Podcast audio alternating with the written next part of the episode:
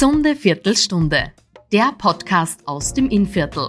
Wir begleiten Sie durch den vielfältigen Gesundheitsalltag.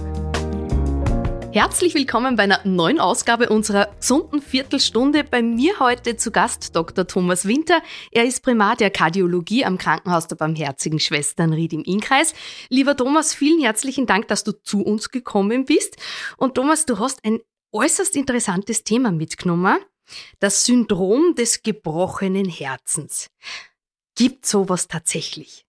Ja, liebe Kathi, erst einmal danke für die Einladung zu diesem angenehmen Gespräch. Ja, das gibt's wirklich, das Syndrom des gebrochenen Herzens. Wir kennen es ja eigentlich aus der Literatur. Man sagt, sie starb am gebrochenen Herzen, aber tatsächlich gibt's das. Und das ist eine Erkrankung, die ausschaut wie ein Herzinfarkt mhm. die sich auch so anfühlt für die Patientinnen und das betrifft fast nur Frauen. Das ist äh, sehr interessant. Es tritt üblicherweise auf nach großer emotionaler Erschütterung. Mhm. Das kann zum Beispiel ein Trauma sein, es kann auch eine, eine Kränkung sein und ist wahrscheinlich dadurch verursacht, dass Stresshormone übermäßig ausgeschüttet werden. Kann man das ja irgendwie festhalten, warum das in erster Linie Frauen betrifft? Ja, das ist eigentlich eine schwierige Frage. Wir wissen es nicht genau. Was wir wissen, ist, dass übermäßig Stresshormone ausgeschüttet werden. Mhm. Und was wir auch wissen, dass es üblicherweise Damen betrifft, die emotional nicht ganz stabil sind. Also es ist schon ein, ein wesentlicher psychischer Hintergrund. Aber warum es genau bei Frauen auftritt, das ist eine eigentlich noch offene Frage. Kann man das dann medizinisch feststellen? Ja, man kann das, äh, man kann das gut diagnostizieren, aber es ist nicht so einfach. Man braucht Erfahrung und man braucht da technische Hilfsmittel, also Herzultraschall, EKG und so. Und ganz wichtig ist auch die Befragung der Patientin, mhm. weil man da praktisch immer ein Stressereignis findet. Und hast du Patientinnen da am Krankenhaus Ried, zum Beispiel, die an einem gebrochenen Herzen erkrankt sind? Absolut, das sehen wir immer wieder. Und es ist für uns auch ganz wichtig, dass wir das unterscheiden von einem Herzinfarkt. Mhm. Das wissen auch die Kolleginnen und Kollegen. Und das haben wir immer wieder. Also laufen solche Patientinnen, wir betreuen sie auch weiter und äh, in den allermeisten Fällen hält es gut aus, aber es muss behandelt werden und es muss auch nachkontrolliert werden. Das ist ganz wichtig, weil es ist nicht ungefährlich. Man kann an dem auch sterben. Okay, mit dem habe ich jetzt wirklich nicht gerechnet. Ähm, wie findet man das dann tatsächlich heraus?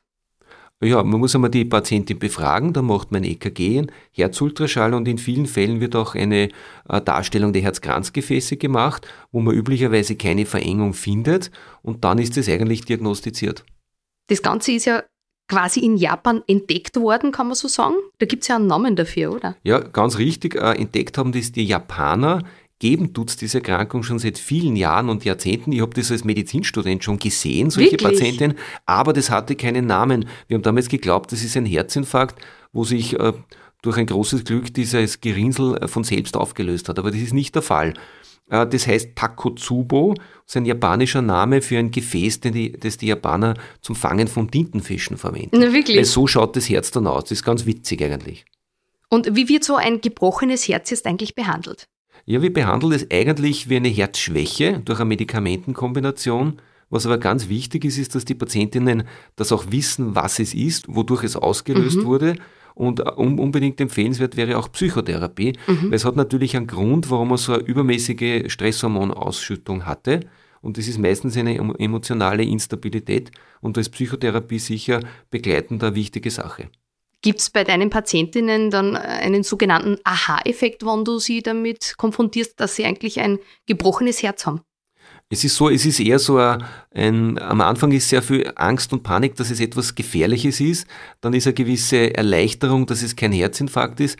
Und dann kommt aber schon die Erkenntnis, dass es doch auch eine schwere Erkrankung ist, wo mhm. man was machen muss. Und richtige Aha-Effekte sind eher selten. Es ist eher so, dass sie dann lernen, damit umzugehen und auch mit diesen starken Gefühlsschwankungen und dieser starken Ausschüttung von Stresshormonen lernen umzugehen. Ich glaube, das ist auch ein schwieriger und eher langer Weg, weil wenn ich davon ausgehe, man hat jetzt einen Herzinfarkt, dann geht es ja auch mit dem Lebensstil einher, wo man sagt, gesunde Ernährung, mehr Bewegung. Was tut man aber bei einem gebrochenen Herzen daneben? Ja, das ist eine gute Frage, weil das ist ein normaler Lebensstil, den man beim Herzinfarkt sagt, nicht rauchen, körperliche Bewegung, Medikamente nehmen, ist natürlich auch da richtig. Eigentlich ist es, wie du sagst, ganz langwierig, eine, eine Änderung ähm, die im psychischen, emotionalen Bereich ist und deshalb ist auch Psychotherapie begleiten wahrscheinlich wichtig, weil das doch ein längerer Änderungsprozess sein sollte. Du hast vor einem Prozess gesprochen. Das ganze Leben ist ein Prozess und bei den Frauen kommt ja der sogenannte Lebenszyklus jetzt auch noch, mhm. ähm, spielt ja auch noch mit. Wie kannst du das so festhalten? Wie kann man den Lebenszyklus einer Frau beschreiben, beziehungsweise inwieweit spielt da jetzt ein gebrochenes Herz eine Rolle? Also ich sage es einmal aus der Sicht des Kardiologen und ich sage einmal so, wann meldet sich das Herz zum allerersten Mal? Ich denke, das ist so im Bereich des jungen Erwachsenenalters. Äh, da merken wir zuerst, dass wir einen, einen Herzschlag haben und das ist auch der Zeitpunkt, wo, wo junge Menschen manchmal zum Kardiologen kommen, weil sie so Herzstolpern haben, Herzklopfen. Meistens ist das harmlos, das ist das erste Mal, wo man, wo man was merkt und äh, die haben das deshalb, weil in dieser Phase auch viel Stress da ist. Mhm. Das Herz ist ein Organ, das äh, uns den Stress gut anzeigt. Wenn mhm. wir gestresst sind, haben wir Herzklopfen, spüren wir das Herz, dann geht es auch ein bisschen schneller. Und das ist oft in dieser Phase der Berufsfindung, Partnerwahl, da merkt man das oft und da kommen die Patienten oder junge Menschen auch manchmal zu mir als Kardiologen.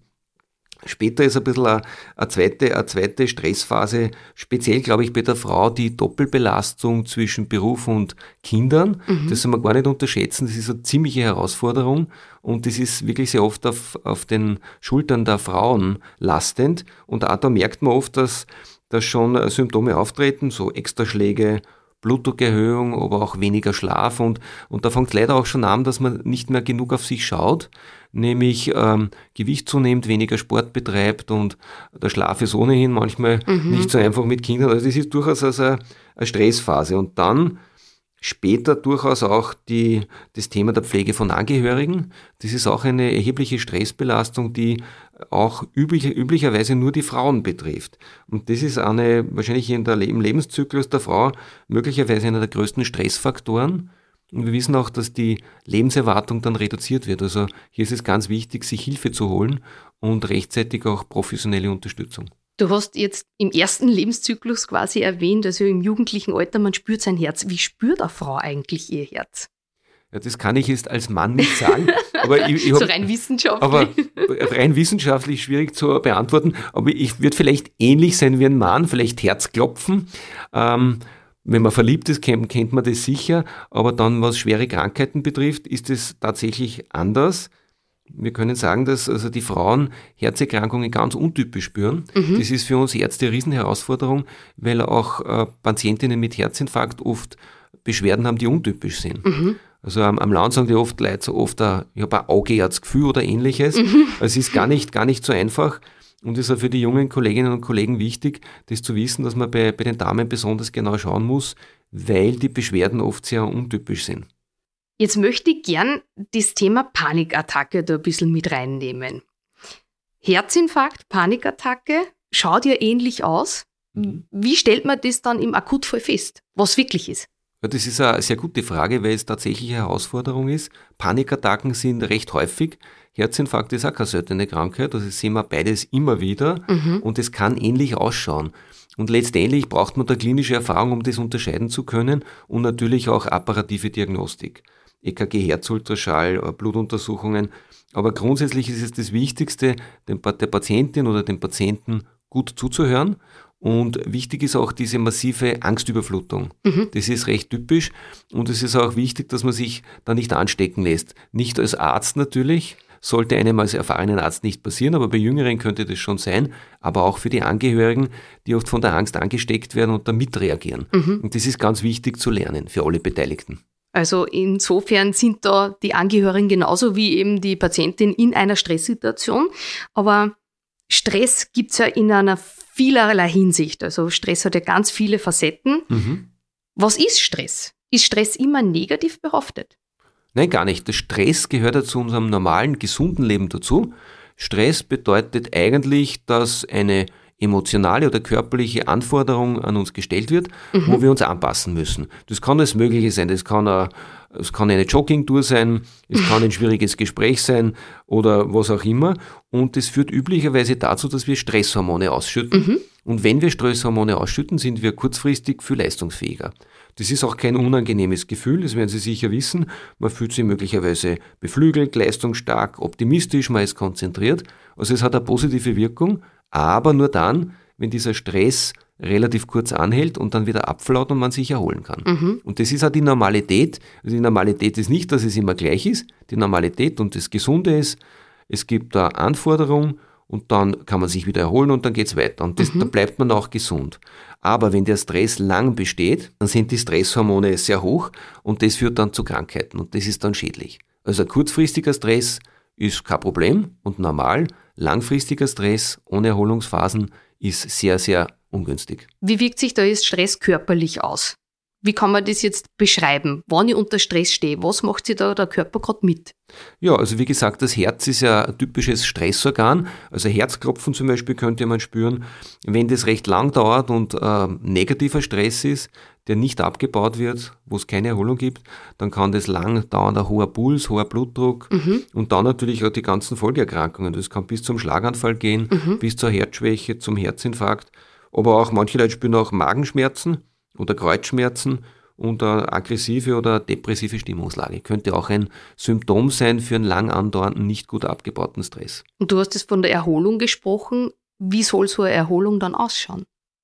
Ja, die Erholung ist einmal körperlich und da ist es zum Beispiel sehr wichtig, dass man, dass man diese Stresshormone abbaut. Also ein mildes Ausdauertraining, da reicht flottes Spazierengehen oder Laufen oder ähnliches, baut Stresshormone sehr gut ab. Und dann natürlich mentale Sachen, das heißt, dass man sich einfach entspannen kann.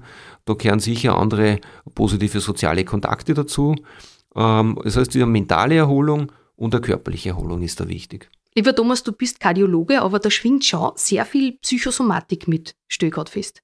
Ja, absolut. Äh, die, das Herz ist ein typisches psychosomatisches äh, Organ und es gibt auch das Gebiet der Psychokardiologie, das in den letzten Jahren einen ziemlichen Aufschwung genommen hat und die Sichtweise des Herzens und der Herz-Kreislauf-Erkrankungen ähm, in einem ganzheitlichen Bild, wo die Emotionen und die Psyche eine Rolle spielen, das ist sicher eine wichtige Sache. Wir haben vorhin vom Lebenszyklus gesprochen. Ja, den kann man halt einfach auch nicht ausblenden. Man bekommt Kinder, man hat vielleicht eben dann Angehörige, die man pflegen muss, um die man sich kümmern muss. Wie kann man jetzt aber dem Stress entgegenwirken? Wie wird man in einer gewissen Weise stressresistent? Ja, stressresistent wird man, da gibt es natürlich eine körperliche Komponente. Jemand, der körperlich gut trainiert ist und gesund und fit ist, also zum Beispiel Ausdauertraining macht, mhm und, und sonst auch fit ist, der hält Stress einfach körperlich besser aus. Mhm. ist keine Frage. Wer sportlich und fit ist, der, der steckt es besser weg. Aber mindestens so wichtig ist auch eine gute Beziehung zu sich selbst. Das bedeutet auch, dass man die Grenzen kennt die Grenzen der Leistungsfähigkeit und sie auch respektiert und wenn es über diese Grenze hinausgeht, sich auch Hilfe holt. Das ist zum Beispiel bei der Pflege von Angehörigen ganz wichtig, die Grenzen zu kennen und sich dann professionelle Hilfe zu holen. Also nicht glauben, alles selber machen zu müssen. Das nenne ich eine gute Beziehung zu sich selbst. Und dann natürlich die beruflichen und privaten Beziehungen. Das ist auch wichtig, dass das gute, wertschätzende, positive Beziehungen sind. Das nimmt uns viel an Stress weg. Was ist deiner Meinung nach jetzt so das Nonplusultra für ein starkes Herz? Ein starkes Herz ist wahrscheinlich das Nonplusultra. Ne, wenn man an, an einen schönen, ausgefüllten Beruf hat, mit positiven Kontakten, eine sehr gute Partnerschaft und familiäre Beziehungen und wenn man natürlich pro Woche vier bis fünf Stunden Ausdauertraining macht. du machst das ja, oder? Ich mache das und äh, ich habe nur das Tüpfelchen am Isen natürlich, wenn man nur einen, einen, netten Hund hat, der sportlich ist und einen motiviert, laufen zu gehen. Das ist dann das Tüpfelchen am I wahrscheinlich. Und äh, bist du der Meinung, dass die Menschen verlernt haben, sich was Gutes zu tun? Weil letzten Endes, was ich da raushöre, man muss sich selbst was Gutes tun. Absolut, ja, ja. Ähm, ob sie es verlernt haben, weiß ich nicht, aber man sollte es auf jeden Fall lernen. Mhm. Lieber Thomas, ich bin ja Fan von Happy Ends. Gibt es auch ein Happy End für ein gebrochenes Herz? Das gibt es auf jeden Fall. Das wissen wir ja aus, aus dem täglichen Leben, aber auch in der Kardiologie kann man gebrochene Herzen heilen. In vielen Fällen wird es wieder sehr gut und die Patientinnen können wieder ein sehr gutes Leben führen. Oh, das sind sehr schöne, beruhigende, abschließende Worte. Vielen herzlichen Dank für die interessanten Einblicke, lieber Thomas. Und ja, mögen unsere Herzen nie gebrochen werden, sage ich jetzt zum Schluss einfach einmal. Ja, liebe Kathi, das wünsche ich uns allen. Danke für das nette Gespräch. Danke. Vielen herzlichen Dank.